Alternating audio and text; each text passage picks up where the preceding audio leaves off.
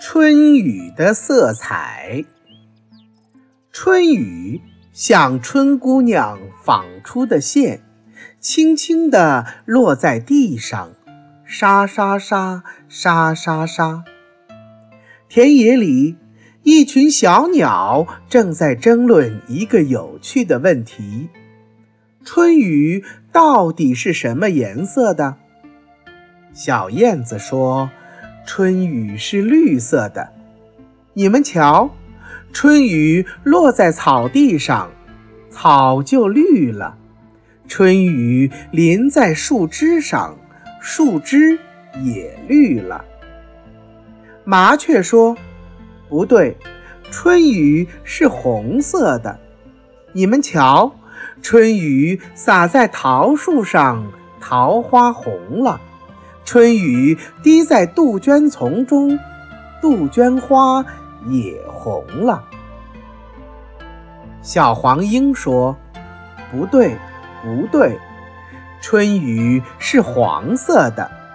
你们看，春雨落在油菜地里，油菜花黄了；春雨落在蒲公英上，蒲公英也黄了。”春雨听了大家的争论，吓得更欢了，沙沙沙，沙沙沙。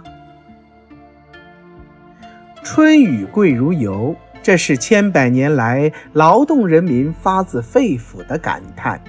春雨细如丝，丝丝春雨像春姑娘身上的薄纱，随风飘动，像春姑娘纺出的丝线，轻轻垂下。